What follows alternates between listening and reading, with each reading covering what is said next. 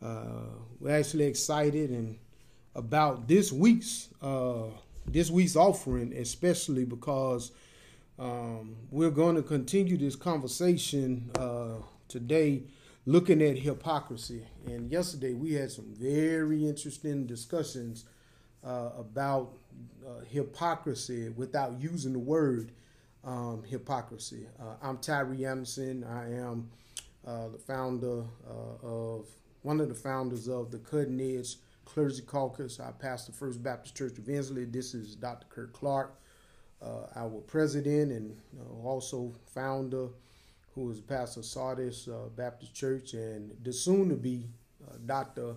Ramon Billingsley, uh, who is also one of the founders of Cutting Edge and literally the right arm of Dr. Clark here at Sardis. And so we are here today again to try to have this discussion about hypocrisy. And we first episode we really kind of gave an overview. Second episode we uh, talked about hypocrisy in the church. Well, guess what? Today is hypocrisy in the pulpit.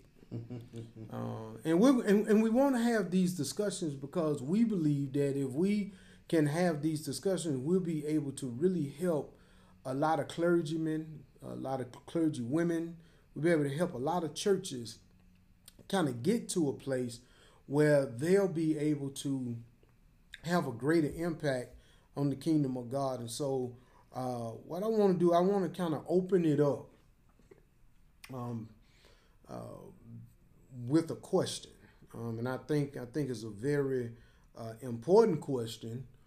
Um, why why does hypocrisy exist in the church? Namely, in the pulpit.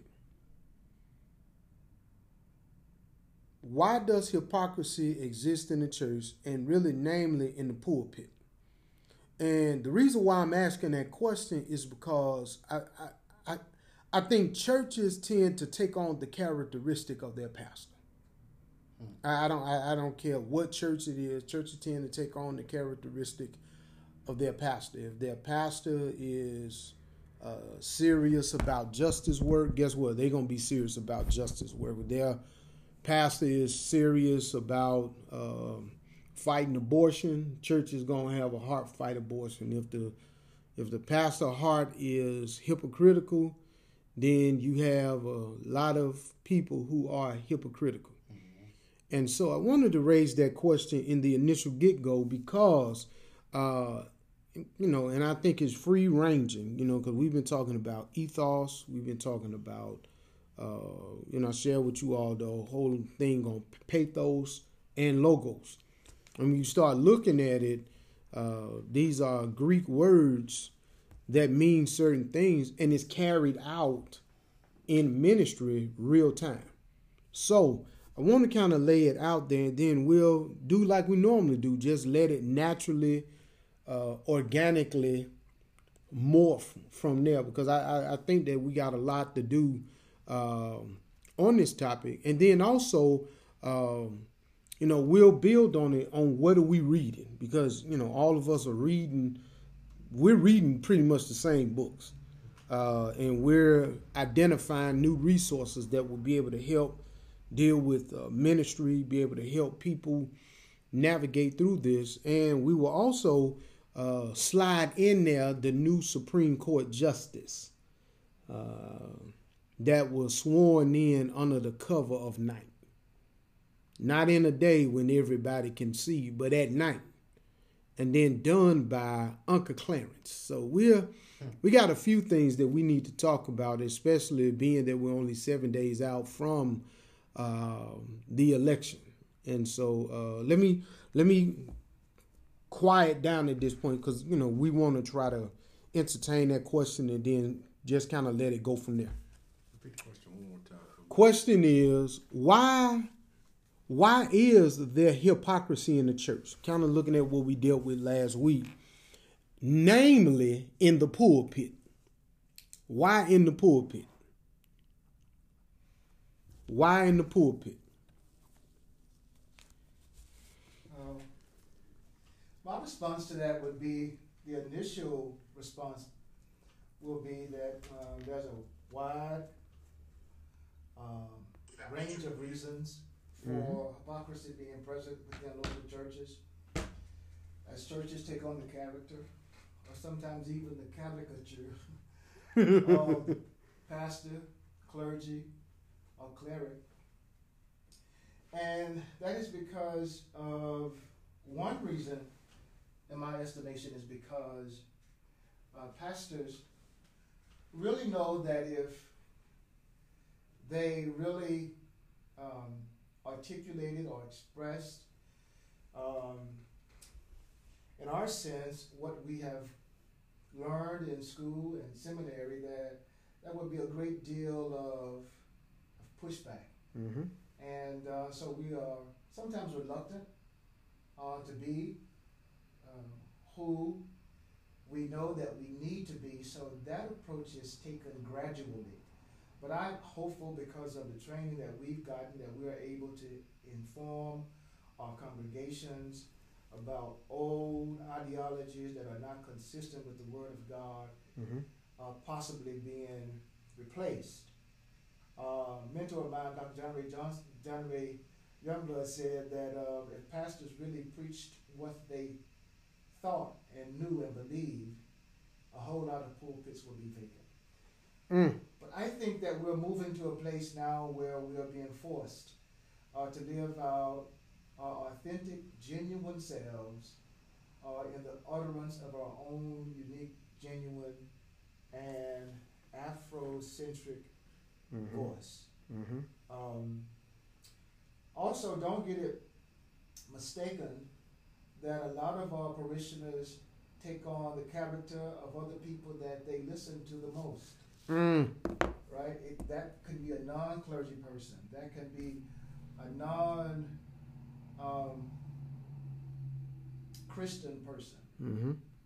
Um, but when you talk about the overall dynamic of hypocrisy being within the context of the church, I think we're moving towards addressing that head on with the likelihood of there coming uh, a new model.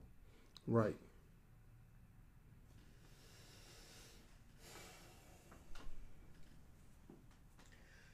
Two things come to mind uh, with respect to this question about why hypocrisy in the church and, in particular, in the pulpit.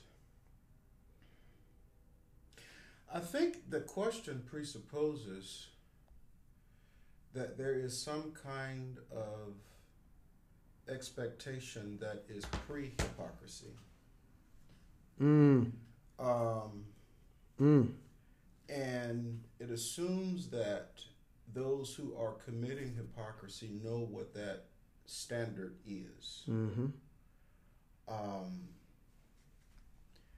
and often in the pulpit and in the church, that's not necessarily the case because most of our parishioners are uh, biblically unlearned. Um, some people will say biblically illiterate. It's the same thing. Um, illiterate is a very strong term. It's a very pointed term. It's a very specific term. Um, and in this sense, it's not necessarily derogatory. It's just saying there are some deficiencies when it comes to knowing what thus says the Lord. Mm-hmm. Um, but even taking this a step further with respect to the pulpit, I think oftentimes clergy handle truth in such a way that they themselves feel as if they are exempt from the same truth that they are preaching. Mm. That preaching what it means to be in covenant relationship with God assumes that they don't have the same covenant claims on their life. Mm. I'm thinking in particular about the story of Moses uh, in Exodus chapter 4 when he has this revelatory experience with God in Midian. And he's in this black region this Hmm. black culture, and he's having to leave that same black culture to go to a very different black culture in Mhm. Egypt Mm-hmm. to deal with this issue of liberation. But what's fascinating in Exodus 4 is that as Moses is on his way to Egypt to deliver this social justice message, the text says that the Lord tries to kill him. Yeah. Yeah. God had given him a claim to make to Pharaoh, uh, had given him a charge, a commission, Mm-hmm. and that night the Lord tries to kill him, and it is Mhm. his wife Zipporah that is able to act as an intercessor, if you will, um, and using blood rituals in that of circumcision My my. to stave off the attack. very odd story, very uh, difficult story, uh, interpretive wise. Mm-hmm. But it does raise the question about Moses. I mean, God gives him um, a charge, a word to carry of liberation, and on the way, God tries to kill him. And so it does raise the question because here again, Moses has still has some things in his own life that hasn't really been dealt with. Mm-hmm. Mm-hmm. And so, um, oftentimes, clergy will attempt to handle the word without really dealing with their own ethical character or one's own ethical character or Mhm. ethos or issues that will prevent one from being faithful and being um, reputable Right. um, with respect to uh, congregants as well as the wider community. Um, so I think the question itself forces us to think about pre hypocritical thinking Mm. and that standard that is assumed to be known Mm-hmm. Mm-hmm. by both church and clergy as we're talking about this issue of hypocrisy in the pulpit. And lastly, I think also it goes back to the issue of identity. Mm-hmm. Mm-hmm. Because once a person is convinced of what their core identity really is, because your core identity, you can't lose that. Right.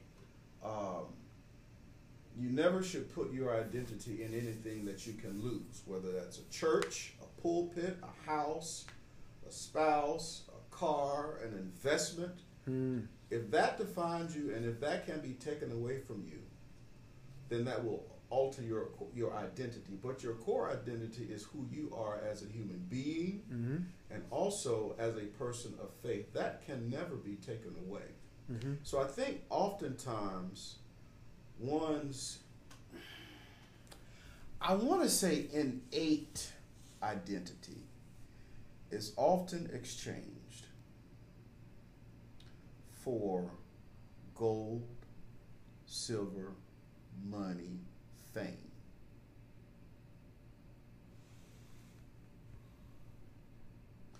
Which thus prevents the need for authentic- authenticity, the need for a core identity, Mm-hmm. which thus moves one over into the realm of hypocrisy. And oftentimes with hypocrisy, because hypocrisy is like it's like eating a good pasta dish. You eat so much of it you can't stop. Mm-hmm. It- it is as if you are so lured by hypocrisy that it can be very difficult Wow. to Yeah. get back. And then you look up and you're unable to recognize what hypocrisy is. Hmm. So, so you basically lose yourself. Uh, you basically lose who you are in something that you probably are not. Absolutely. And when what you are not becomes who you are because you have validated what you are not, Hmm. then you find yourself in a black hole, an abyss, a bottomless pit, Oh, you mean constantly like spiraling in- out of control. You're in a sunken place. Unable to grasp any kind of prop Uh-huh. to help you regain your footing. Okay, so in looking at hypocrisy, looking at you know losing your identity, looking at because you mentioned this idea of ethos, where we get our idea of ethics, this this idea of your character, basically who you are when people aren't watching. Um, and considering what you know Kirk said about is oftentimes not the pastor, it's who people have chosen to listen to. Choosing who to listen to. I heard Frank Reid say it like this whoever CDs you have the most of, that's your pastor. It doesn't matter what church you go to, it doesn't matter who you say is your pastor. Basically, whoever uh, who who whoever influences you is who mantle you will take up. And looking at the pulpits across the nation, looking at the pulpits across the nation, and looking at the fact that there are many pulpits that are uh, that are occupied by entertainers. Uh, you know, kind of kind of looking at it as those who have not taken uh, scholarship seriously. They've not trusted in you know, reading people uh, that don't think like them. You know, one of the things that you you know you all know about me, and those that are watching that know me know that I tend not to lean heavily on Eurocentric interpretations of the Bible. Mm-hmm. I, I, try to stray away from that because uh, I find it to be very hypocritical. Mm-hmm knowing that that's the case, I'm really kind of understanding that. Uh, uh, my child's godfather recommended a book by W. A. Criswell. It's like I ain't reading Chris Criswell, man. Dude's a hypocrite. He said, "No, you need to read it." So it comes from a credible source to tell me to read it. Mm-hmm. And you know, I shared some stuff with y'all this morning that he said that that that that lives in the land of hypocrisy that here you are supposed to be standing and declaring the gospel. You're supposed to be declaring literally the oracles of God. That the pastor, the preacher stands to reveal the mysteries of the unknown so the unknown can be known. Hmm. And instead of going after to deal with the unknown, you spend your whole week going to meetings and going to events and getting your name out there, what he considers to be the slap on the back uh, events, where you go and you slap somebody, hey man, great job, and you, you know, you you're engaging in that because you want to, you know, get where they are. You want to do what they do instead of spending time in your study preparing for what you say you've been called to do. Right. And then Sunday comes and you have nothing. And he quoted uh, he quoted a white supremacist who was a great preacher. I mean, mm-hmm. they got him. I mean, they absolutely exist. They can be great preachers and absolutely hardcore racists and white supremacists. Yeah. Robert G. Lee. Robert G. Lee, who uh, who is who's well known in Southern Baptist circles, made the statement to young preachers that you cannot drink skim milk every day and preach cream on Sunday. Mm-hmm how important is the study? How important is the preparation period? Because, you know, we all been taught that a call to ministry is a call to preparation. It's not a call to the pulpit, it's a call to preparation. How important is the study in the ethos of mm. the clergy? Mm. And how important does how important does the ethos of the clergy impact the ethos of the congregation? Yeah. Yeah. Um, so, if I'm able to respond to your questions um, in order, I think the importance of the ethos of the clergy matters a great deal because um, it says to whom you are wanting to be validated by Mm. or accepted by. Mm. So sometimes clergy only do what has been uh, largely, uh, not profiteered, but not, yeah, probably that word too, but largely accepted within the domain of popular preaching. So they do only what po- popular preaching is seen to have been um, successful at. Mm-hmm.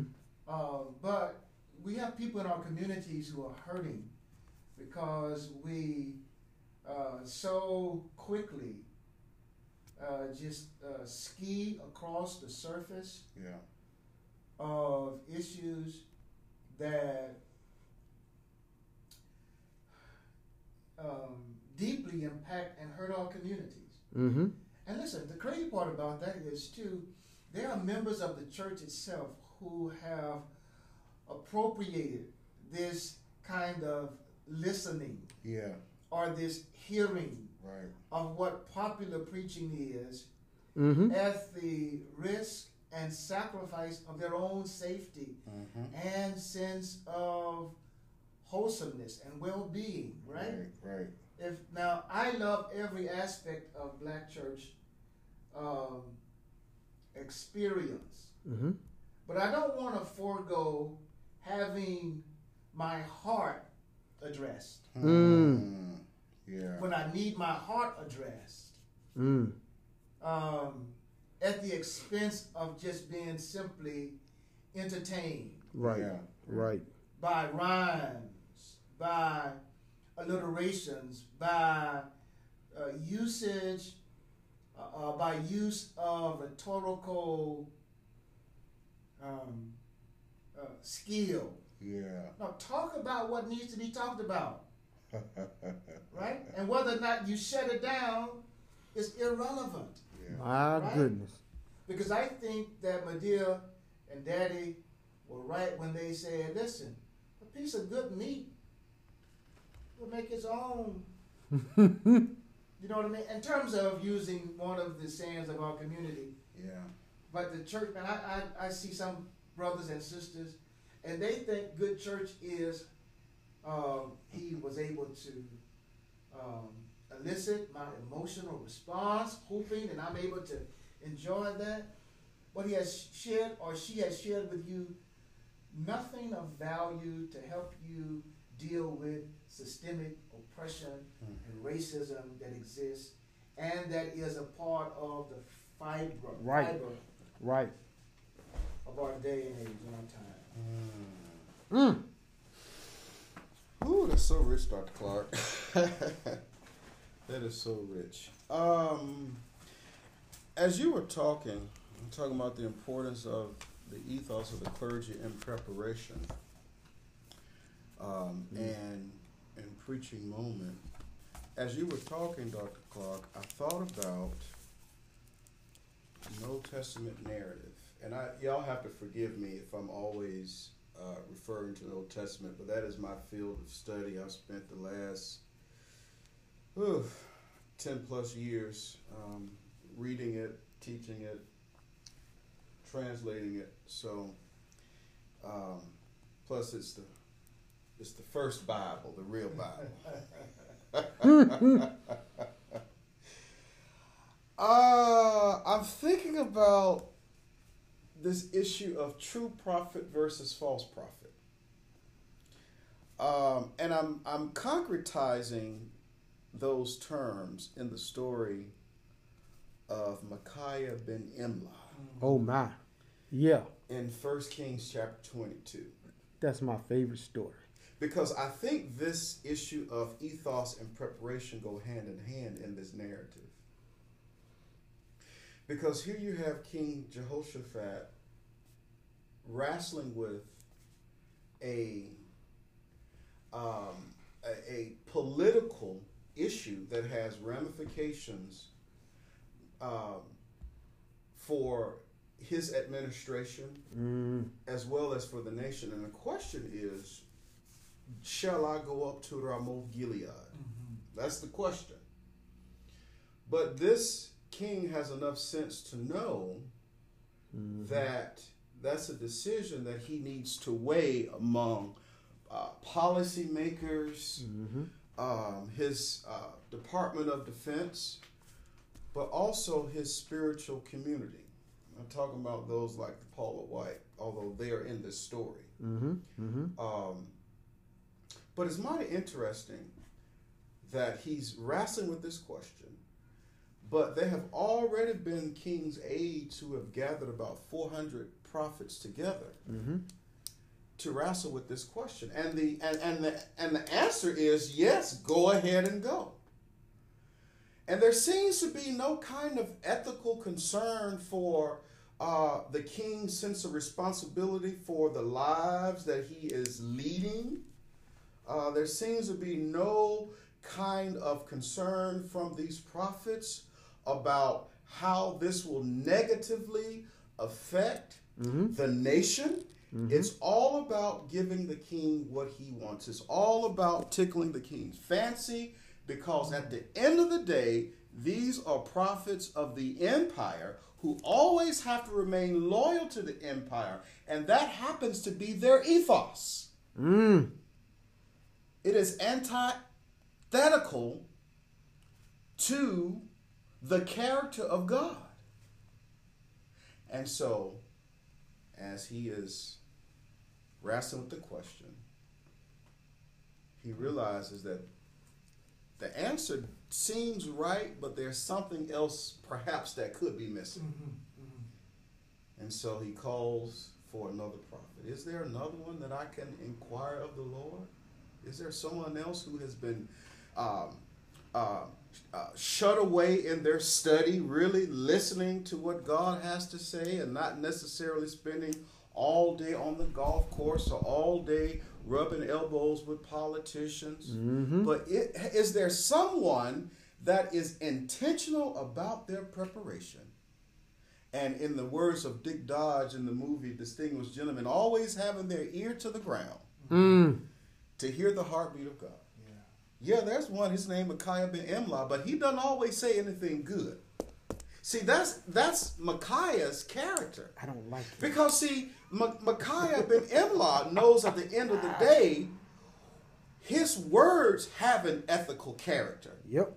And the moment he disseminates those words, it affects the lives of people. He can't be reckless with his words because he's a prophet. He has a national platform. Yep. Y'all, you read between the lines. Yep. he can't be reckless.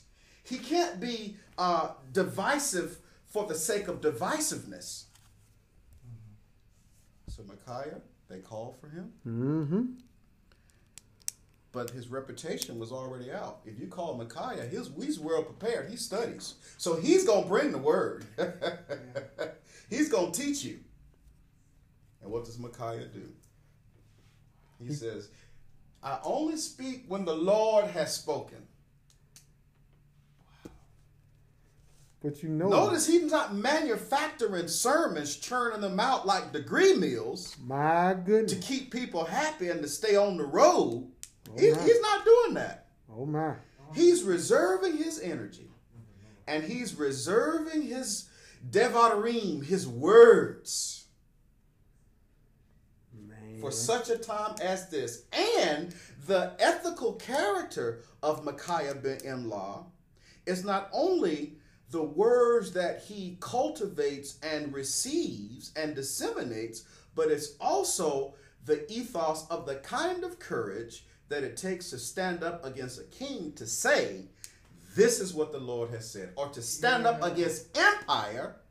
I've got the word. I'm not going to be hypocritical and be like these 400 prophets, these white evangelicals, or or or some of these um, uh, black clergy folks who are bought out by internalized racism or who on the payroll for the um, Ooh. for the uh, seemingly residual income or currency of white supremacy or white ideology. Mm. But what does he do? He has the courage to say, if it cost me my life, At the end of the day, no one will be able to question the ethical character of my being and the ethical character of my word. So you take your risk and go on up to Ramoth Gilead. But I'm gonna tell you what's gonna happen. It's gonna be an utter disaster. Yep. But that's that's after he said after the guard goes and gets him, he said, Now everybody has spoken favorably Yeah. of the king. Oh yeah, everybody got him up like this. And and and that was when he said, I can only say what the Lord tells me to say. But when he get before the king, he said, Oh King Lear, you shall have great success. And the king says, How many times I gotta tell you not to lie to me? What's gonna happen? Here you go. You go up there, you're gonna get killed. Yeah, that's it. And if I didn't, and if that one God talking, then you come back, then so be it. And the amazing thing about that is the is the rhetorical strategy of the prophet. Oh man. Because Oh, the, man. Resner talks about rhetorical strategies all the time. Paul Scott Wilson talks about rhetorical strategies for preaching because he knows that going before the king could cost him his life. Although he's not concerned about his life, but yet he is. So he uses this rhetorical strategy to, to get the king's attention, to lure him in. And he once he, once he has him, See, see and, and- and one more thing, and see, and the and reason why Jehoshaphat kept picking at him Uh-huh. is because Micaiah ben Imlah's ethos was already solidified. it was. It was. And see, and see, that that's the reason why being a hypocrite makes no sense. Yeah, because uh, as a as a hypocrite, uh, you're going to be exposed. I- I- it's only a matter of time before your lies catch up to you, before your swindling gets discovered, before you finally come to a place. This idea of ethos isn't what matters to the hypocrite. The hypocrite specializes in pathos. Mm-hmm. That's that's where the hypo- the hypocrite mm-hmm. lives in in pathos, where we get the word pathology. yeah, So there's a neurotic condition going on mm-hmm. in some individuals who only live by this idea that I gotta find a way to relate to this person. yeah. And when the pulpit and when the church is more concerned with relating mm-hmm. in, with you instead of relating the word of God Yeah. to you. I mean, there's a there's a model. Yeah, that that that rhetorical piece, hmm. that that rhetorical piece has been mastered oftentimes in black pulpits yeah, yeah. That we don't call the name unless we unless God tells us say their name. Yeah. You'll say we y'all know what I'm talking about, Right. and other folks will know. Some folk that are not in the in the club mm-hmm. are clueless. Yeah. But what we find is that this idea that you can relate to somebody, how low must you go? What must you engage in in order to try to relate to people that you've been sent to? To move them from where they are. And instead of moving them from where they are, you've gone down with them and now you can't come back up. Yeah. One of the things that John Kennedy told us at Virginia Union was that you teach where you want them to be. Mm-hmm. Mm-hmm. Dr. Myers talked about that if you want an educated congregation, you need to have an educated pulpit. Hmm. that if you want a church that is on the edge of doing some magnificent things, you got to have a pastor that's willing at times to put their neck on the line. Yeah. And instead of us engaging in an activity to move people forward, we decide that we're going to try and get them to relate to us. So, this idea of ethos is this idea that you would have a particular character and people will come with you because of that character. Pathos is that I'm going to uh, become like you. Okay, and I'm gonna go and get a haircut just like you. and yet I got a bald spot growing in the middle of my head, but I'm gonna try and get a haircut like you because I want you to like me. Yeah. Or I'm I'm I'm I'm gonna go hang out with these group of people, even though I know that they don't. That here you go. You a preacher. You a preacher that don't study. You don't read. You don't prepare, and you want to hang out with a bunch of preachers that do. That's not logical. That's not logical. And then the idea of logos, you know, you know, folks are always quick, you know, the word, big- you know, in the beginning was the word, and the, yeah, yeah, listen, this idea of logos is to appeal to people through logic. It's logic, and Aristotle comes out with these these things called the three agreements. Yeah. That if you're able to persuade somebody, because that's that's what we engage in as preachers, as pastors. We engage in the art of persuading, persuade you to change your life. We use the word of God, the logic. Here, here's the logic. Yeah. Now we tell you, hey, I used to be just like you, where you are, pathos. And then the ethos is, but I'm not there now because this is who I am and I'm not willing to change it. And so what happens is that we get into places and instead of us living in a way to persuade people, uh-huh. they have a greater persuasion model. That convinces us that maybe we just need to be like this on Sunday. Hmm. And and and so I, I I think I think we probably need to wrestle with some of this mm-hmm. because for for people that are watching, you know, we got our you know sharing going on. You got your you got you know we got the sharing going on, but we got individuals that need to really sit down and wrestle with this identity question. Who who are you going to be? Right. Yeah. Coming out of prison to go and talk to Jehoshaphat. Yeah. The prophet already knew who he was. Yeah. Sitting in prison. I don't like him. He never says anything good about me. Well, maybe because ain't nothing good in you. maybe maybe it's because everything you've done, you've done for your own individual purposes, and now you're about to discover that God gonna deal with you. Now the backdrop of that story is this: God has a meeting in heaven. Yeah.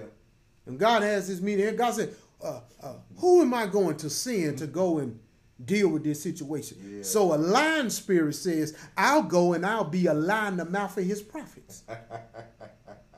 see, see, Yeah, see, yeah. if you look at the backdrop, look at the backstory. Yeah. God allowed the lie to go because the regime had to go. That's right. And that's something people don't want to talk about. I see that. I see it. You see it, right? See. You see it. That God ain't got no problem letting a person lie 19 over 19,000 times over something that you don't need to lie about. But you're trying to appeal pathos because you have now become a pathological liar. Yeah. I ain't got to call no names. Yeah. That's that's part of that rhetoric. Yeah. I ain't gotta I ain't gotta say a whole lot, but that's what we're wrestling with. That's what we're dealing with. And as preachers, as pastors, and in some cases, as prophets, mm-hmm. the danger of being a hypocrite renders your prophetic voice useless.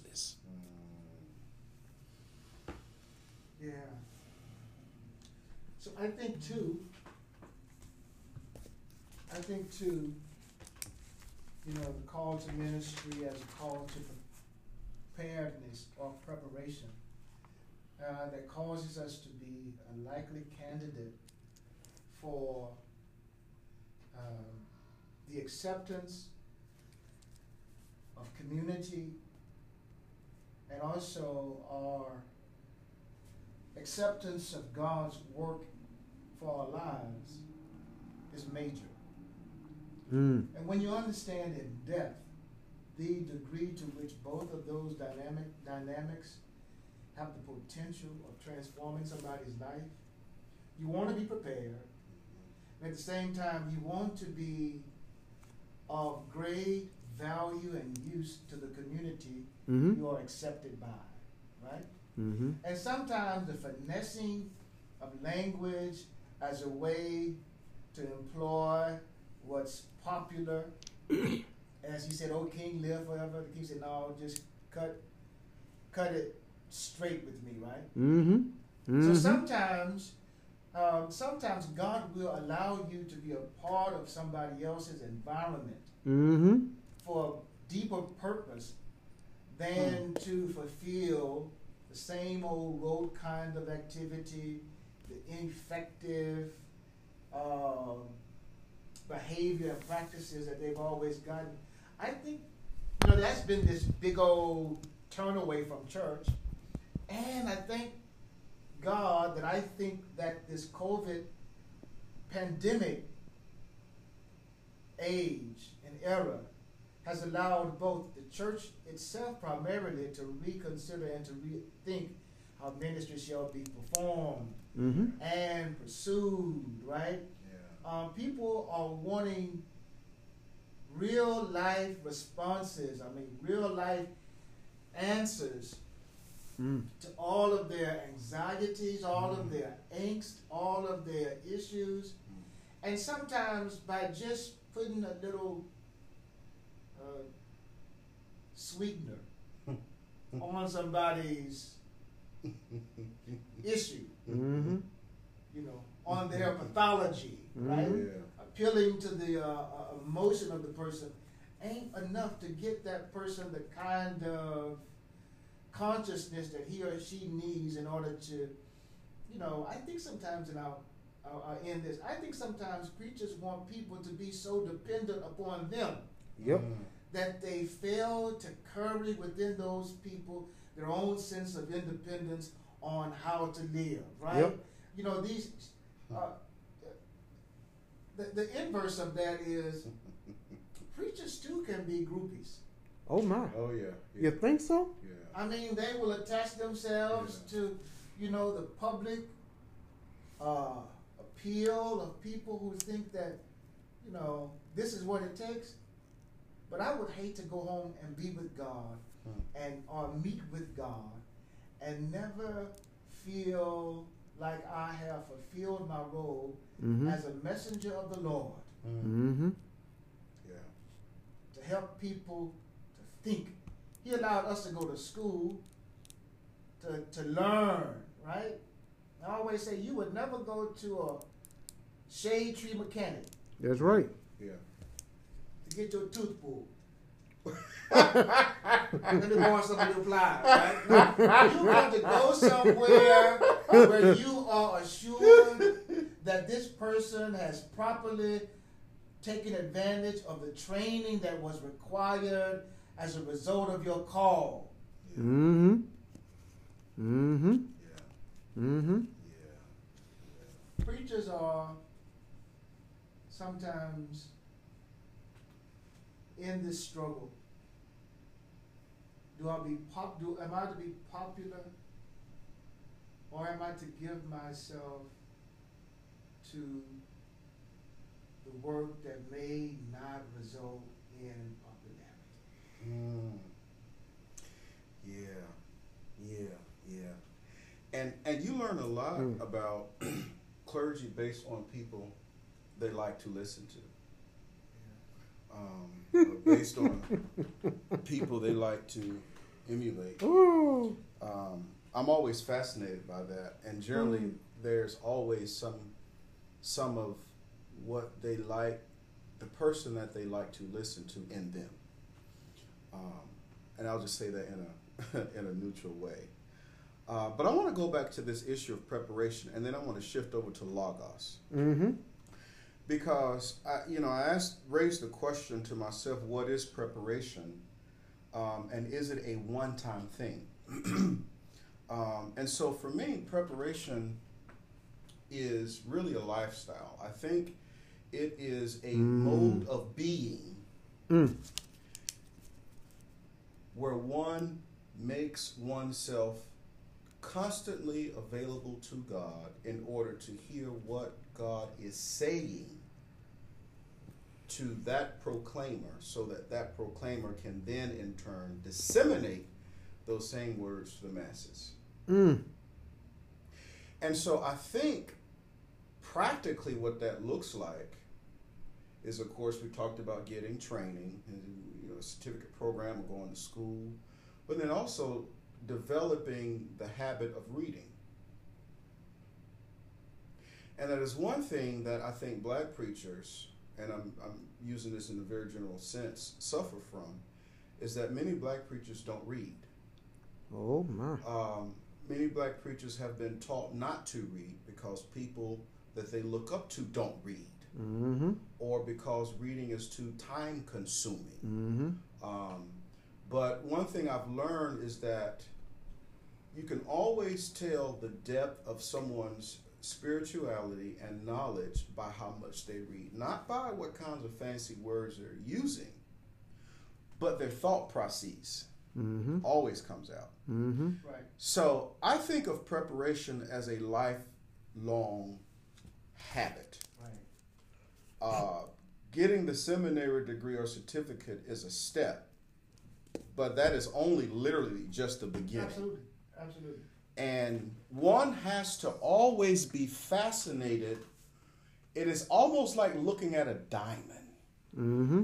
and taking that diamond up to the light and turning it in its different directions to see the depth of the dimensions in that diamond Mm. and becoming fascinated with that diamond as if one is fascinated with fire.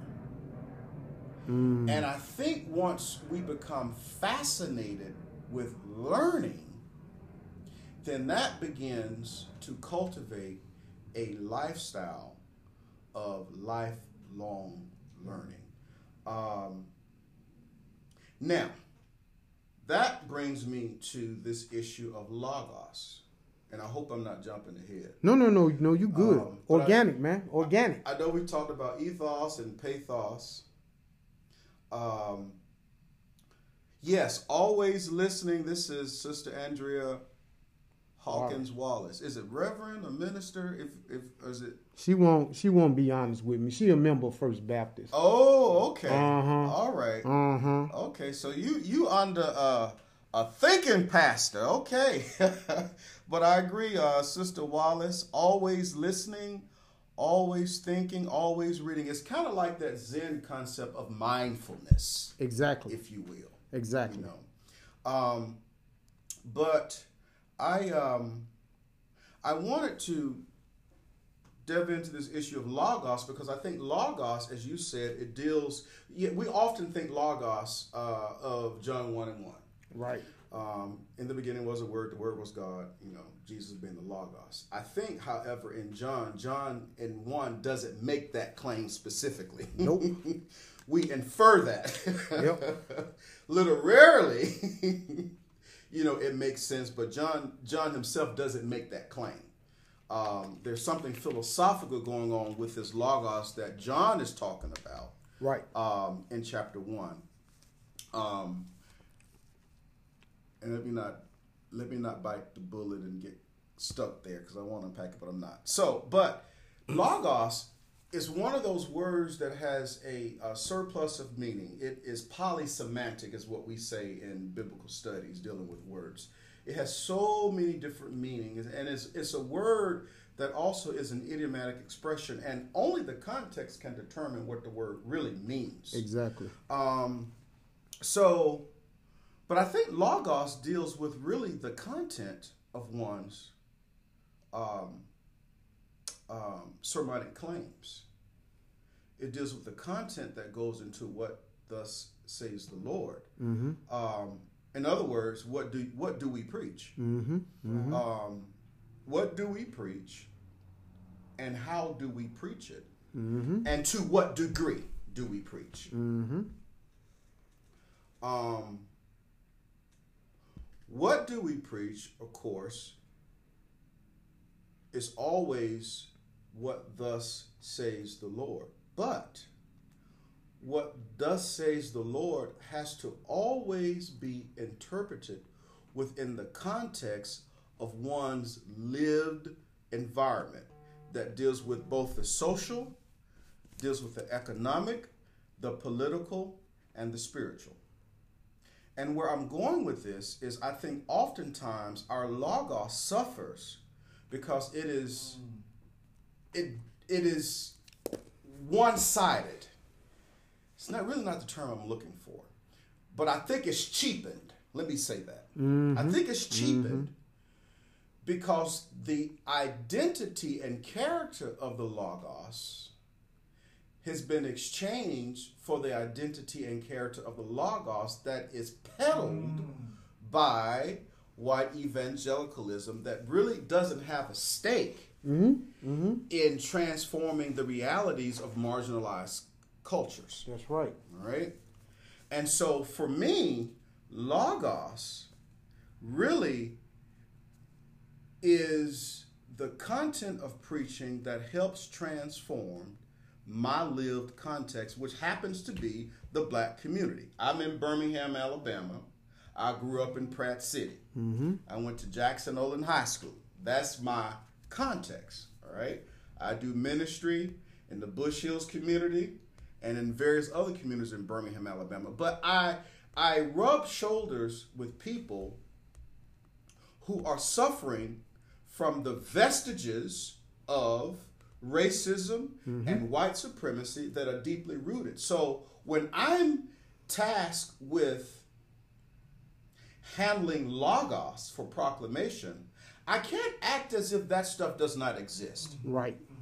And as Brian Blount says, you know, with respect to um, uh, preaching, particularly Mark's gospel or reading Mark's gospel or reading any kind of synoptic gospel, is that the message of Jesus has to have implications that are just as important for spiritual, for social, and political. And it's not a choosing of any of those three.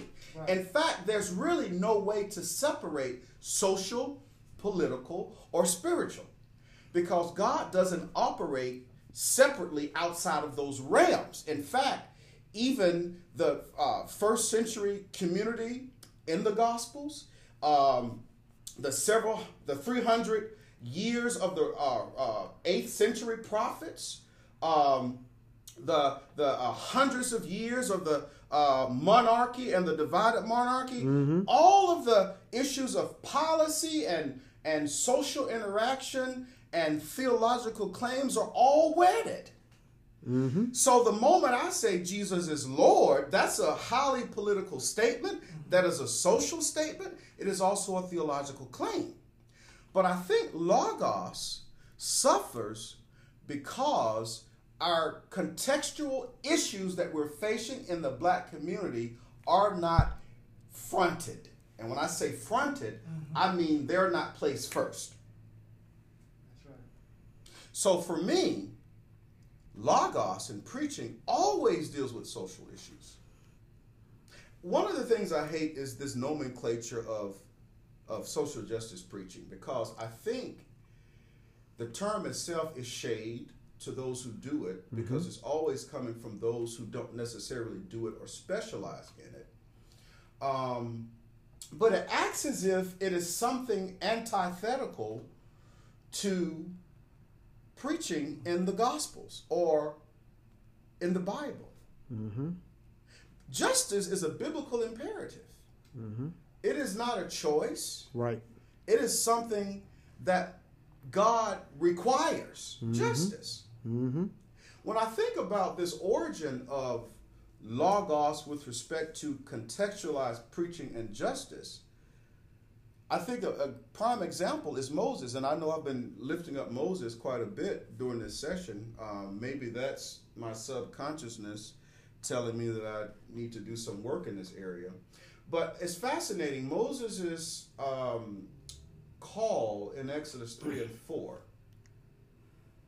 when God fascinates him with this phenomena, this burning bush, gives him a message. The message to Moses to take back to the Egyptian empire is highly social. Mm-hmm. He's talking about liberation. Mm-hmm. And then not only is he talking about liberation, but then model, I'm sorry, but then Moses becomes the model for preaching in mm-hmm. Deuteronomy chapter 18. Mm-hmm. So the origins of social justice preaching, or as I like to say, preaching that is highly contextual with just justice as a biblical imperative undergirding it, has its biblical roots in the model of the one who's attributed to writing the Torah. Moses. Mm-hmm. Mm-hmm. Mm-hmm. Yeah. Go tell my people, go tell Pharaoh to let my people go, so that they may worship me. See, there's a link here between Justice. justice and worship, Talk about that. Yeah. oppression and worship. Mm-hmm. Mm-hmm. Yeah. And I mean, we we talked about this on yesterday. Uh, one of the books that I ordered, and if you were, you know, if you for real about your craft, you buy your tools. I'm not a mechanic, so I don't buy wrenches or pliers or whatever to pull out teeth. So I, I don't I don't do that. But I got this book, the SCM Dictionary of Third World Theology. You do know that there are people in the world that don't think like Americans. Mm. They don't think like white evangelicals or black folks pretending to be white evangelicals. So when you take a look at it, uh, resources become critical. And in this, I when I first got the book, first came in the mail, the first area I wanted to look at was the area on worship. And made it very clear. And I shared with these brothers on yesterday that that the thing that jumped out to me was the fact that they said that that authentic worship is found when we are dismantling the empire. You can't lift up the empire and claim that you were engaged in worship. That's called idolatry. Yeah. That simply don't work. Yeah. And what happens is I believe there's a, a lot of idolatry that takes place in pulpit sermons. A lot, you know, some some, you know, and so let me let me try to press that case on that. That uh, I was talking to Reverend Michael Wilson, uh, who's in Virginia. And we went to seminary together, came up through Shiloh Church under Lee Earl. This is literally my brother in ministry. And we were talking about how irritating it is to hear preachers open their sermons with one or two sentences on an issue and then make a beeline in the opposite direction for the rest of the time they preach. They say one or two sentences and then they feel that they have done their job. So what they do they'll say, you know, make sure you go vote. Make sure you fill out your census. And then they begin to move in a direction that takes them away from really wrestling with the issues because in reality they don't want to, but they also recognize that it's a trend today to mention justice.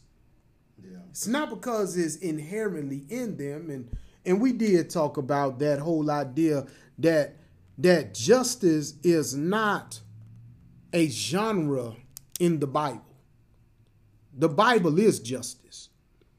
The Bible is written by and written for people that are oppressed, to those that are in the diaspora, as James writes. Why are they not living in Jerusalem? You think they just wanted to leave? Why do you think people leave from staying in the country? Because there are no opportunities for you when you get your degree. Now that you have left, guess what you got to do? You got to go find a job. You can't you can't go back.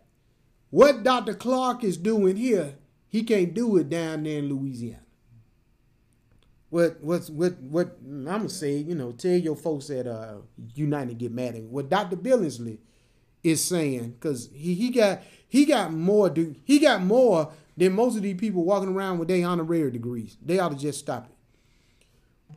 But what but what what Ramon, what Dr. Billingsley is sharing is this idea that in order to authentically declare the logos, suffering has to be included. there is no uh, there is no authentic word outside of suffering. What God has called for you to do, if you're going to have a word, it's going to come out of your experience. This is how Lee Earl explained it to me and Michael. He said, powerful preaching comes from painful places. You ain't you ain't you ain't listening to Joel Osteen. Joel Osteen can't tell. Joel Osteen cannot preach. And it's not to say that he ain't up doing something. But preaching in its authentic form. When you begin to look at preaching, preaching is something that comes out of the crucible of your environment. It comes, it comes, it, it, it comes out of a situation that you didn't even think that you can get out of. And here you are now on top of the world, but you remember when you were in the valley. Hmm. And the problem that we continue to have is that many people are arguing that social justice is a subset of preaching, that it ain't the real gospel because you ought to be trying to save folks' souls. Well, salvation is not about going to heaven. It ain't about going to heaven. So salvation is about being rescued using the Moses narrative. Tell Pharaoh to let my people go to do what? Come worship. That when you are oppressed, it's hard to worship. You really can't because you are trying to please your handlers. Mm-hmm. You're not even thinking about God. God becomes one that you think about on Sunday. God becomes that checklist for the week. Okay, I've gone to church. You know, I've, I've satisfied that requirement. But in satisfying that requirement, what happens is we become hypocrites. I mean, we're not stretching so far in this language away from what we originally talked about. Mm-hmm. That what happens is when when you are unable to verbally explain your context, you are unable to reach a place where you understand your identity. And that's what this is about. This this idea of the ethos, the pathos, and logos. all, all this is tied together because you you and I have to really process this one question. Who am I? Yeah, yeah. Who am I? Because if I don't know who I am, I can never be who I'm supposed to be. When you don't know who you are, your isness becomes an illness. Yeah. Right, right, right. This is what happens. Yeah. And we begin to not have the good side of pathos. Mm-hmm. We begin to wrestle with the pathology of who am I? Yeah. What is my orientation? Right. You know, you know, do I need I saw on Amazon the other day uh, pills that can make your skin lighter. Over in Jamaica, they got they got skin lightening cream. They got it in Africa. People are ashamed of their skin color. They're ashamed of the paint job that God gave them, mm. not understanding that if you lighten yourself, mm. you open yourself to poisons and cancers yeah. that come from the sun while you living on the equator instead of allowing your natural melanin to keep you protected. Yeah. It's a paint of coating for your protection, but because mm. you want the job because you want the husband. Mm-hmm. And guess what? When you had a child, guess what skin color your child gonna have? Skin skin lighteners don't work on your genetics. I mean, these are the kind of things that that we've got to begin to look at because we are doing skin lighteners in our churches. We're not we're not dealing with the issues. We ain't talking to the people that we need to talk to. Instead, we are we are saying, preach us happy, preach us into heaven. He didn't hoot. He didn't say anything. He he he, he didn't get me emotionally charged. Yeah, but when you leave there, there's a story about Gardner Taylor. Said Gardner Taylor uh, had a guy and his wife come to this church. Husband had been the one going, wife wasn't convinced. And went and heard Dr. Gardner Taylor preach. And she left there absolutely unimpressed. Got back home. He heard some dishes dropping, she in there shouting. He asked her, What's wrong? What happened to you? She said, I just understood what he said. it wasn't the hooping. He got into her head, he got into her heart, and she could not stop thinking about it. And then all of a sudden, it clicked. Click. Yeah. That's what it does. Yeah. Dr. Clark. Yeah. Uh, yeah. Um, I wasn't ready for that, but you know, you know, I think that worship itself entails an aspect of our both emotions Mm. as well as it does the logos or the logic or the appeal to our intellectual uh, component as people, right? Mm. Yeah. So if you teach a man how to fish, he can survive. Mm-hmm. If you give him a fish, he'll be hungry again within hours, Mm-hmm.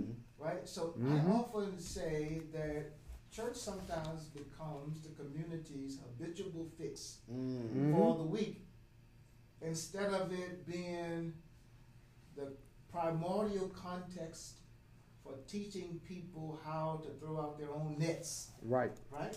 right. So when you're able and skilled in thinking and alignment with the Word of God, then even if you can't make it to church on Sunday, which you should, for the betterment and for the uplift and for the um, um, the care of the community itself, Mm-hmm. you ought to still be able to draw upon the Word of God in your own personal time and span of devotion every day. Yeah. So, you know, I say this, right? So, I think that the church ought to be a, and it, it is in my assessment, the church is a microcosm Mm. of its community at large. Mm-hmm. Yeah. Yeah. So if you're not coming to church to have some aspect of life shown upon your situation yeah. Mm. as you experience it and encounter it every day, Yeah. so Right. what a travesty, what Yeah. uh, what an affront Mm-hmm. and an assault Yeah. to Wow. our communities to get sermons from David Jeremiah, who lives in a gated community, Mm. to get sermons from uh, white evangelical pastors who live in gated communities Yeah. My and God. who do not know pain as we know it. Mm-hmm. The one Mhm. thing that is consistent within the life of people of color who have the benefit of melanin to inhabit or to color their skin is that we all know pain. Yeah. That's it. Yeah. And the similarity of pain that you are familiar with ain't in any way different from the shade of pain that I deal with. Yeah. You may be living in a gated community, Man. Yeah. and maybe nobody in your home has been impacted by police brutality yet. Hmm. But dear would always tell me, but keep on retiring in the evening, saying good evening, keep on getting up in the morning, saying good morning. Yeah. You know, one thing that this administration has taught us is irrespective of your zip code, Mm-hmm. Yep. A black person Yeah. is a black person That's right. is a black person. Mm-hmm. And on top of that, white supremacy is ubiquitous, it is everywhere. Mm-hmm. Mm-hmm. And America would not be America without white supremacy. Yeah. Let me say this I think Yeah. Yeah. Trenton said something I wanted to just kind of, I, I really was unsure if it was a statement or a question, but I believe it was a statement in terms of there's a difference between uh, sacrifices and offerings with Cain, Abel, and Abraham, Mm-hmm. and the altars, uh, and Exodus. Yeah, right? worship and Exodus. worship in Exodus, Yeah. right? And I think, as you said, in terms of what Brian K. Blount has said, you know, you know, it, it the way in which God wished Uh-huh. for His community to remain such Mm-hmm. was to have them to understand that He is God by way of imploring Him Uh-huh. through practices that solidified their thought and their thinking about who was at the root of Mhm. their exodus. Yeah, Right. Yeah, yeah, And it doesn't just get highlighted in Exodus. yeah, yeah. You know, this thought, this this this insipid nature of evil started early in Genesis. It Mhm. did. Yeah. It did. And when it happened, it was it was not as if it was unknown to any. Right. And they were like, listen, we had an ideal place, right? But this place now has become in some way unlike what it was, or unlike what it was intended to be. Jonathan Right. Edwards would Yeah. talk about the aspect of paradise being lost. Right. Yeah. Right. Hell, if you're black, you ain't never had it. It ain't. So he says already lost. Fighting. Yeah. You come in here looking for something uh, to which you can grab hold of Mm. yeah. to keep living. Yeah. And the one thing that we've always had the benefit of holding on to is this anchor, Mm. this anchor in God. Mm. Now you can do like some of us have done. Go to school and think that you get too smart, Right. right? Right. Yeah. But you'll soon Yep. be confronted with the reality Oh yeah. that without God, Yeah. Yeah. I yeah. can't do nothing. That's it. Absolutely. And without God, yeah. I would fail. My life would be sinking and stinking, Yeah. Woo. just like a ship oh Jesus. without a ship. But listen, listen, man, if the preacher does not, I think, I'm done. I think church, the pulpit has always been a place for redeeming people out of the squalor Mm. of white supremacy. Yeah. And instead of us redeeming people out of the squalor of white supremacy, Yeah, we put black in. people are compounded by preaching that does not address the ill, the ills Yeah. of their isness. Yeah. Yeah. Mm. Eels of their isness. Like you said, Yeah. the community know who they are. They sure no do. It's the black preacher who don't know who he is. Yeah. Yeah. Yeah. And if you is who you ain't, then you ain't who you is. So you better discover Who you? who you are. I love that. I'm sorry. I love that. Yeah. Uh. But don't apologize for telling the truth. I mean, what you got, man? Oh. I'm sorry, I'm supposed to be commenting. no, man. you did. I don't even know how to put my foot in that terrain. Um, I can say, as I'm listening at this discussion, I am reminded of, uh, or it comes to mind, that this pandemic has created circumstances in which clergy have had to grow up. Oh my. They've had to mature very quickly. With respect to how Logos is cooked, how it is served and disseminated.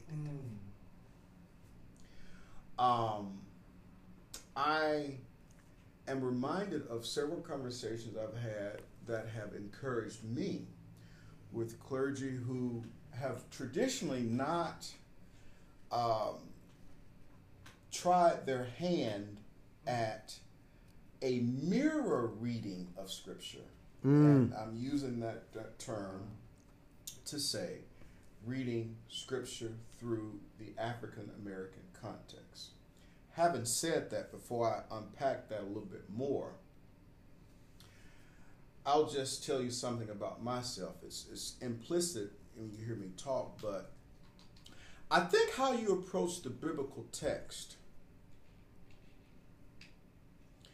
also has an ethical component too.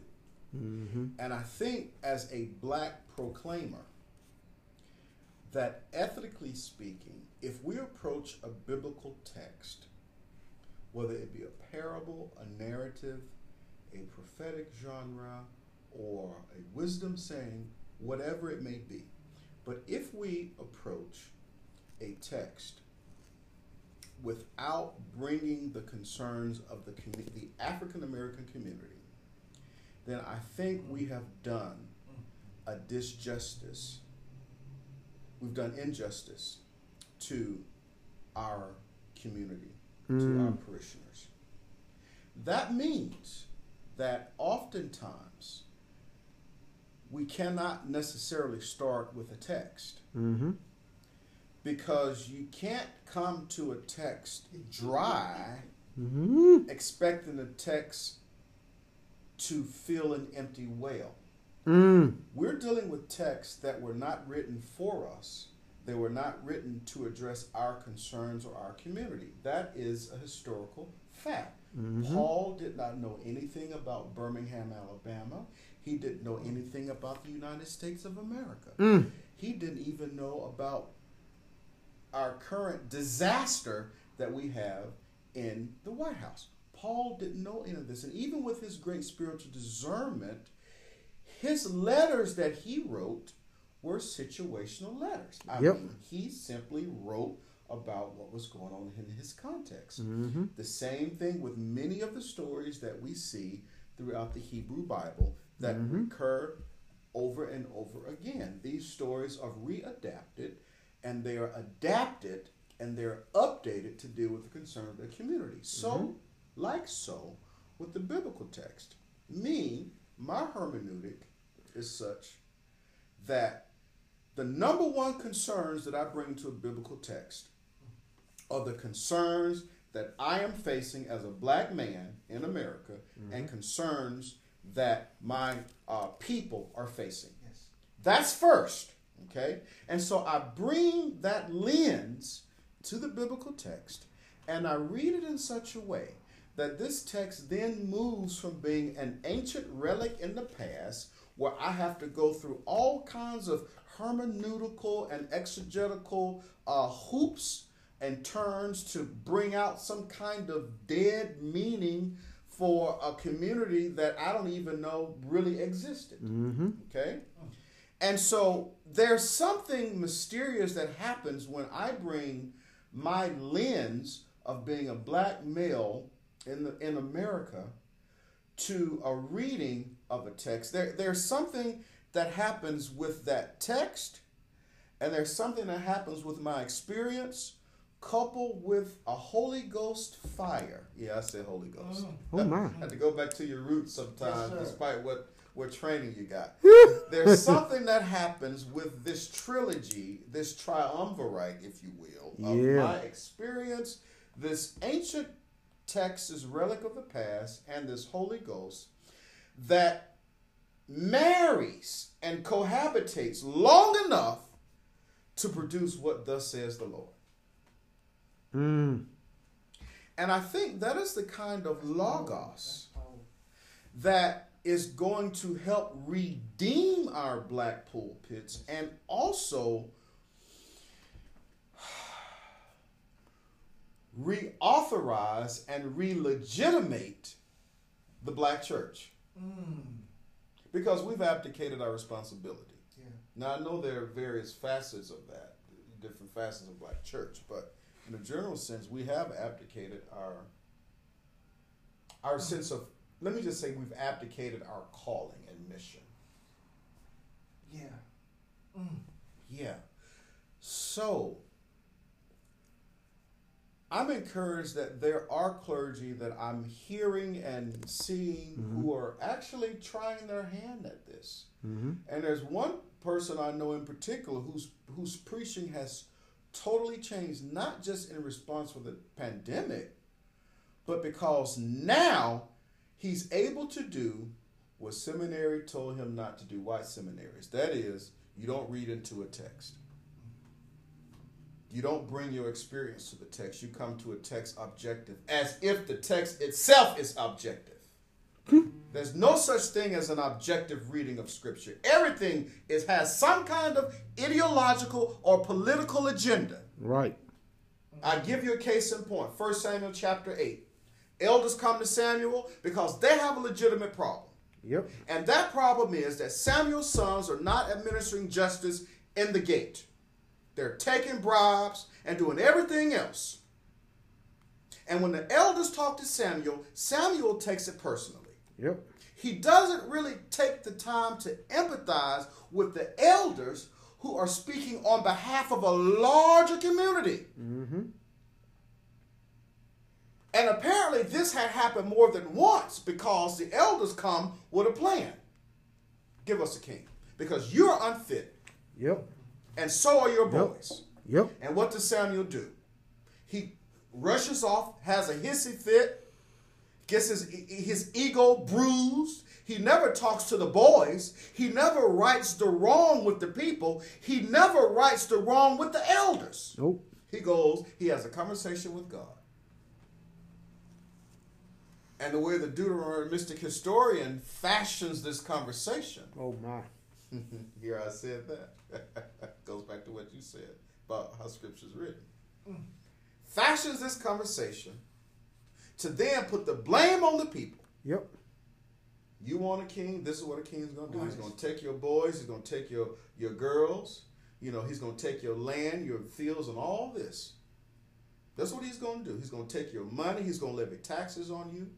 What happened to the point that the issue at hand? We don't have justice. Right. What's gonna be done about that? Right.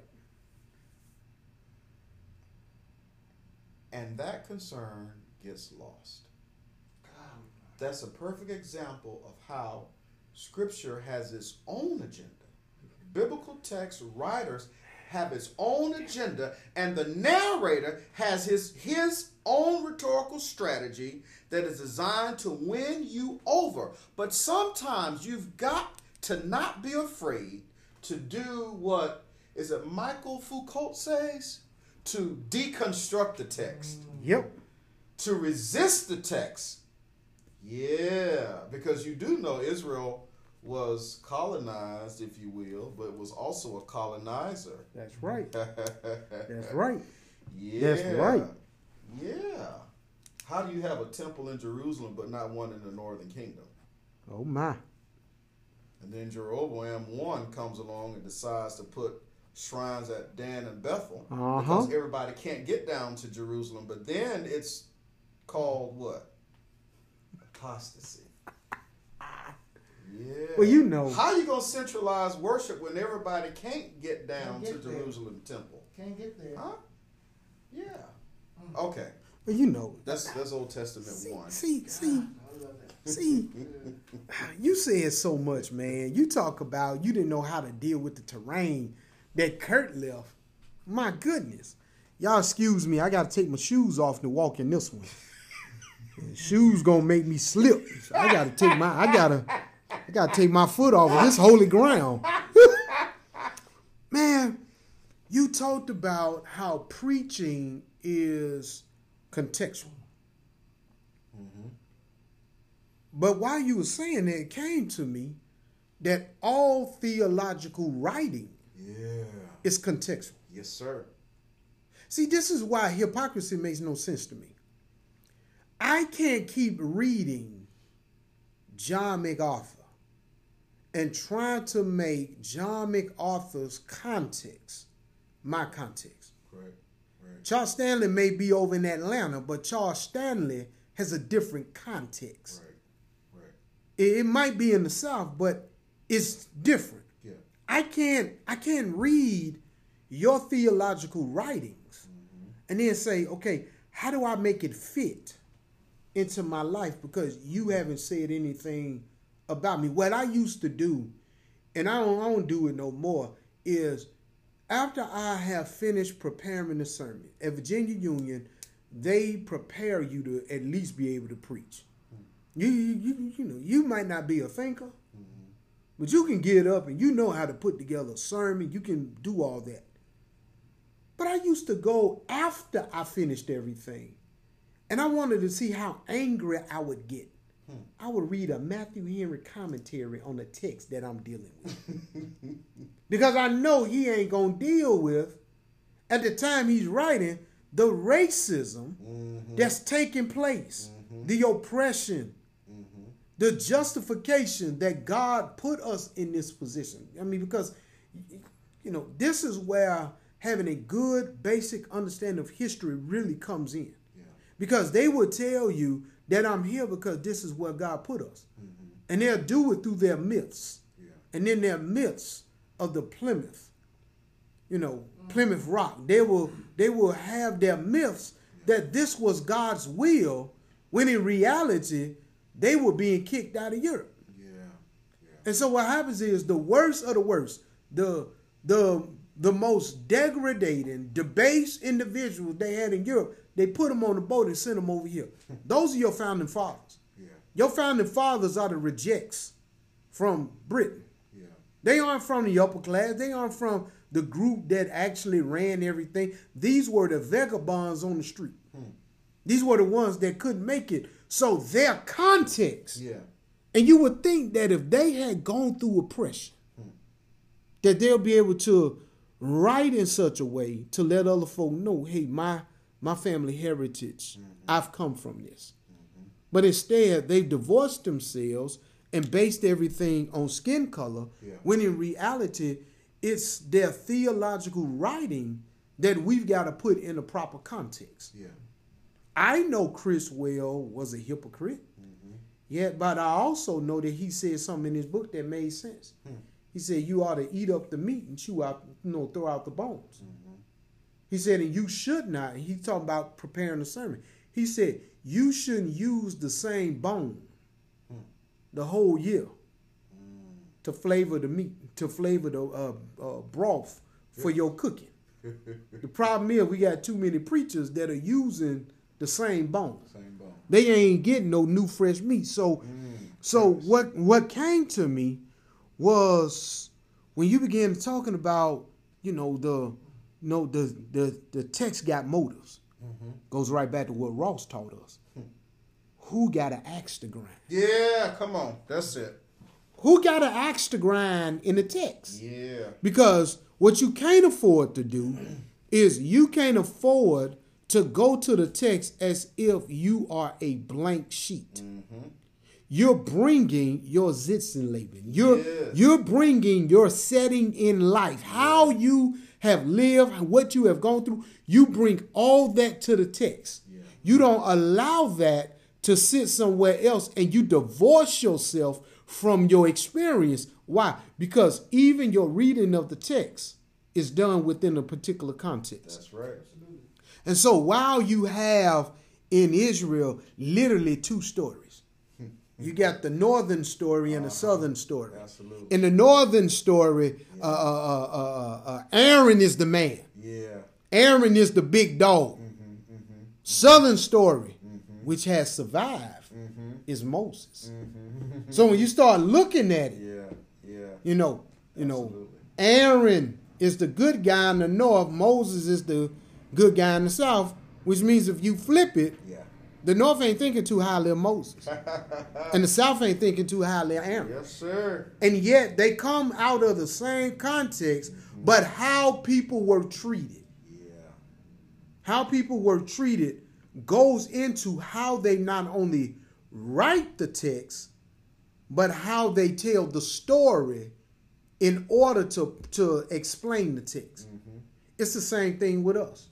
There are just certain certain individuals I can't stomach. We, when I was supervisory uh, chaplain at the bureau, when I first came in, first came in as a brand new chaplain, uh, we had another chaplain I had to unfriend him on Facebook, so I really don't care. He used to get mad at me because when we would take turns, it was three Protestant chaplains. So everybody couldn't preach every week. So one week it'll be Chaplain Beckton, the other week it'll be this other one, and then it'll be me. He would get mad when folks wouldn't come to hear him preach. Hmm. And he wouldn't get mad at them. He'd get mad at me. Wow. Because before I got there, they'll come. And what happened is they heard something different. Mm. They didn't hear the condensation. They didn't hear the condemning. They didn't hear the attacking. Yeah. I remember him saying one time that I need to hide my wallet. Because we got some folks in here that steal your identity. Oh goodness. And I'm sitting there like, what in the hell does that have to do with the sermon? Yeah. What does this Yeah. is on Easter Sunday. Oh gosh. What, what, what's it got to do? Wow. But he didn't preach with notes. He just got up and just started talking. And he wondered why his stuff always went off the rail. Great administrator, because that's what they hire you for. But you ain't nobody's preacher.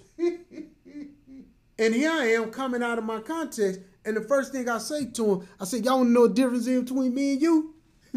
you got caught. Guess what? That changed everything. Wait a minute. He telling me that he probably did some of the stuff. Yeah, you got caught. I didn't. I said, but let me help you where you are. and at that point, the context changes. Yeah. Right. And so now the pathos can make sense. Absolutely. Now the logos is received. Now the ethos is absolutely respected, and it's like, I want to be like you. Right. It becomes it, it because now it's now all working together, mm-hmm. but it it it it it fits perfectly because one does not deny their context. Mm-hmm. And when we deny our context, we lose relevancy in every other con in- every other aspect. Yeah. And some people don't like the whole be who you is because it's so called grammatically incorrect. Mm-hmm. But as I learned, it's theologically sound. Oh yeah. Good theology. So I don't care about your grammar. I can I can deal with folk with bad grammar. I have a hard time dealing with people with bad theology. Especially when you lie in images. Thinking about last week, this whole idea of your images. You know, you know, one of the books that I got, and I think it's gonna become my holy grail. You know, I, I you know I had another one, uh, but this one I think is now gonna become my holy grail. Your holy grail, this one mine, Oh, the Black Messiah by Albert Cleage, the pastor who started the Church of the Black Madonna in Detroit, Michigan.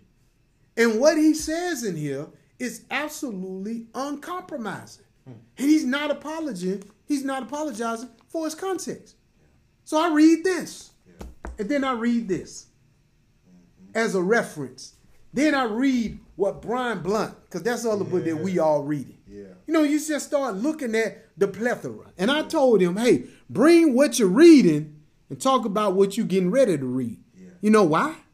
Because there are some who are watching that don't know what to read. Yeah. That's where we come in. So, Yeah. man, y'all show y'all stuff. We got to go get something to eat. You know, we got to get out of here.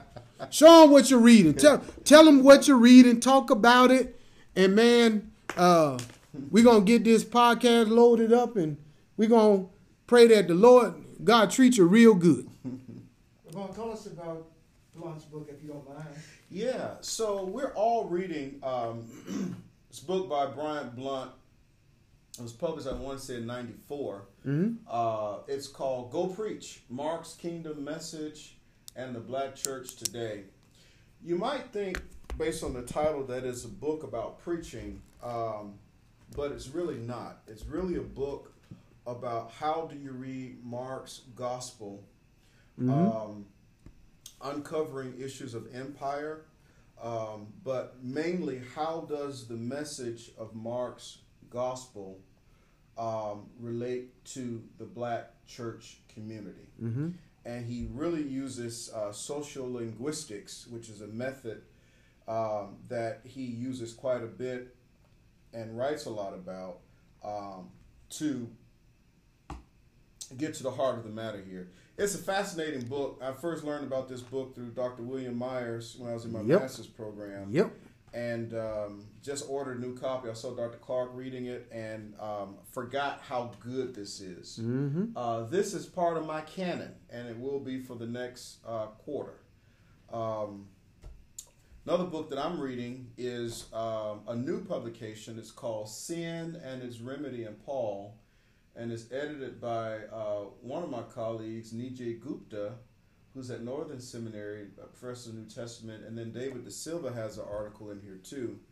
Um, I'm reading this because I have been thinking a lot about the issue of sin theologically and just been vexed um, uh, with um, the the Sunday school approach to how we talk about sin, Mm-hmm.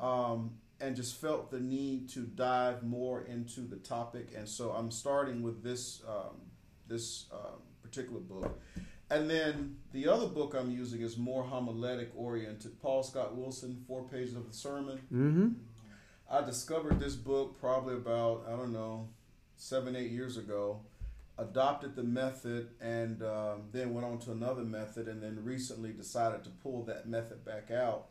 Um, mainly because I've changed a lot. My theology is just constantly growing, and I'm Mhm. thinking about the issue of a narrative approach to preaching. Remember, when we say narrative, people think we talk think about preaching full of stories. No, it's just the narrative structure where preaching is always centered around some kind of plot, some kind of colonial condition, Mm-hmm. you know, that the proclaimer is uh, addressing, and then some kind of post-colonial reimagination of what the community could look like. So, these are three of my canon, three three installments in my canon. Mhm. um, right now, and we generally will read multiple books, at, you know, simultaneously. Yep. Um, so I'll let Dr. Clark. oh, okay. All right. Let me um let me go back to the four pages. Okay. Um, I had to go. I think I went down to Tallahassee. I think that was a weekend. The thing was that Sunday you came and preached for me. Okay.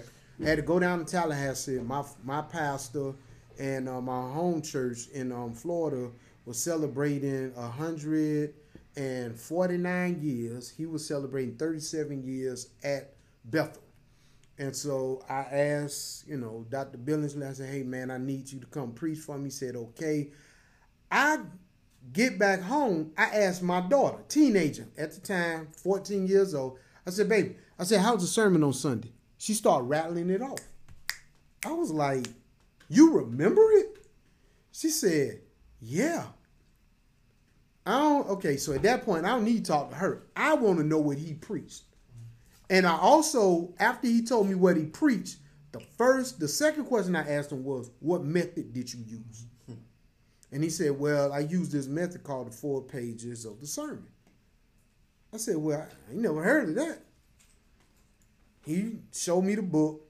Lo and behold, one of the people that recommended it is our homiletics professor at Virginia Union, James Henry Harris. I don't care who else got something to say about it. I got to learn this. If James Harris recommends it, I said, okay, I'm going to have to take a look at it. So I go ahead and look at his book. He, you know, Ramon began to explain, you know, you know, the trouble in the text, the trouble in the world, the grace in the text, the grace in the world. And I'm like, that easy? I said, ain't no points. He said, well, no, it's kind of points embedded in, and you know, it's different way. So, needless to say, I bought the book, and once I got it, I said, yeah, I'm going, I'm going to learn this. And so, since December of last year, mm-hmm. Mm-hmm. since December of last year, I've been going through this book, and I'm telling you, it is one of the easiest methods to understand, but it's one of the more complex methods to try to implement. Because for those of us that are heavy in dealing with justice issues, trouble in the text and trouble in the world, we got that on lock. Yeah. But when it comes to dealing with the grace in the text mm-hmm. and the grace in the world, Yeah. how do you lift up the good news in order to give people? And the thing I love about it is that you can work on a section a day. Yeah. Yeah. It ain't all at one time. It ain't all you go all in on one day and you write everything. No, no. Today, uh, I'm actually going to be working on the trouble in the world. Yesterday, I dealt with the trouble in the text. I did my outline, got my outline lined up, the piece for my introduction, and I went ahead and did the trouble in the text. You don't wait until Saturday? Saturday night special? Yeah. No. Oh. And I and I actually work on actually work on my Bible study weeks in advance from something that I picked up from Dr. Clark. I don't work on a new study. I take what I've already preached Yeah. because it's still so much there that I didn't even get to on Sunday. That's my Wednesday night Bible study. Yeah. Yeah. And so, you know, I got that and I got the Brian Blount book. Um, and so I don't have the other book that just came out, but because, you know, Dr. Silver got something in there, I'm really going to have to get it so I can take a look at it. Uh, because he is, you know, with, with Ashland. That's why I got my doctorate. So I got to make sure I take a look at that. Um, but yeah, Dr. Myers introduced us to that Brian Blount book. So you know, so you know, I mean, it's it's a it's a very practical read, mm-hmm. and it makes you look at Mark through a different lens. You begin to really appreciate mm-hmm. Mark. Some people just love John, Yeah. Or they love Matthew, or they appreciate Luke. Yeah. Man, Mark don't get enough love. I think. I think you know when you go through this, you begin to see it, and then to see how he uses it in sermons Yeah. is is extremely um is extremely helpful. But uh got these two books, but the book that I'm waiting to read now that I have at the house and I have not started it yet is Black Suffering. It's the newest book by James Cone who uses an ethnographic approach by telling the stories of people suffering and how they were able to overcome. Sometimes you got to hear somebody else's story to know that if it's possible for them, Right. it's possible for you. Right. And so I'm going through these. This is my new reference book, and it and it has blessed me uh, just by being able to take a look and see how people in the world. Because I think in America we talk about white supremacy. Yeah. The issue isn't white supremacy. The keep reflecting on it, the issue is colonialism. Yeah. And we're still dealing with the vestiges mm-hmm. of colonialism right. that we have identified as white supremacy. Mm-hmm. And so looking at looking at the the recapturing of the language. Mm-hmm. Because if you name something, you literally can't control it. Right. Right. When you take a look at these theo, these theologians that have written about everything that's viewed from a third world perspective, and and black folks in America, we're living in a third world in America. Now I know some folks don't want to believe that, but when you read how they interpret that, when you read how they understand it through their context, it's the recapturing of words that now you can apply different meaning to. Yeah. And so, you know, getting you some good resources like this, getting you a good lectionary, Yeah.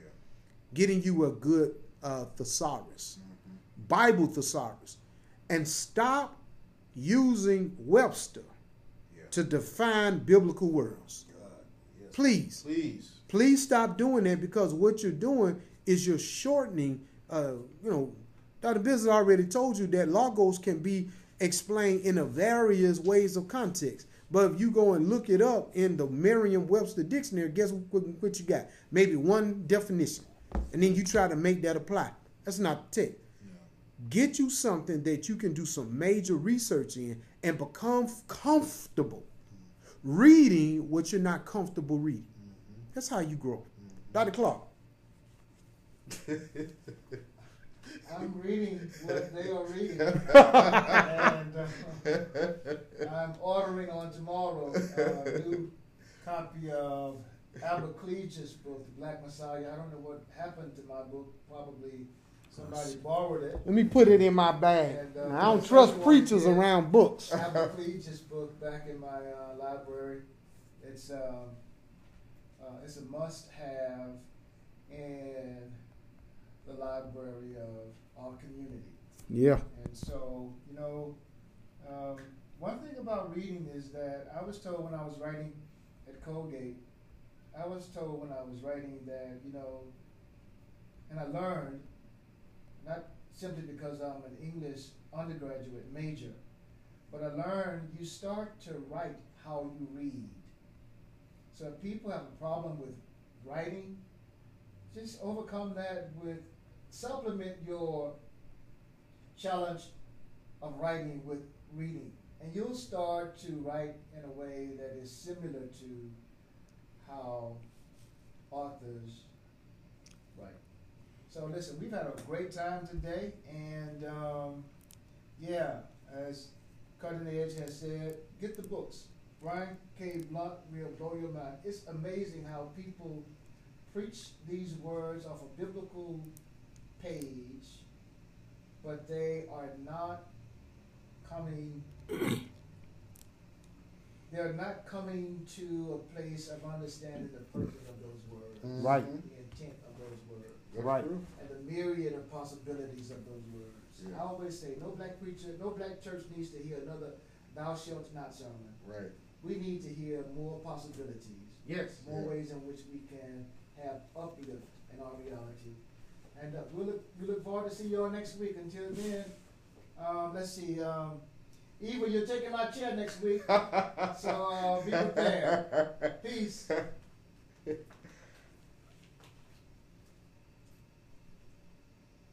All right. Here we go.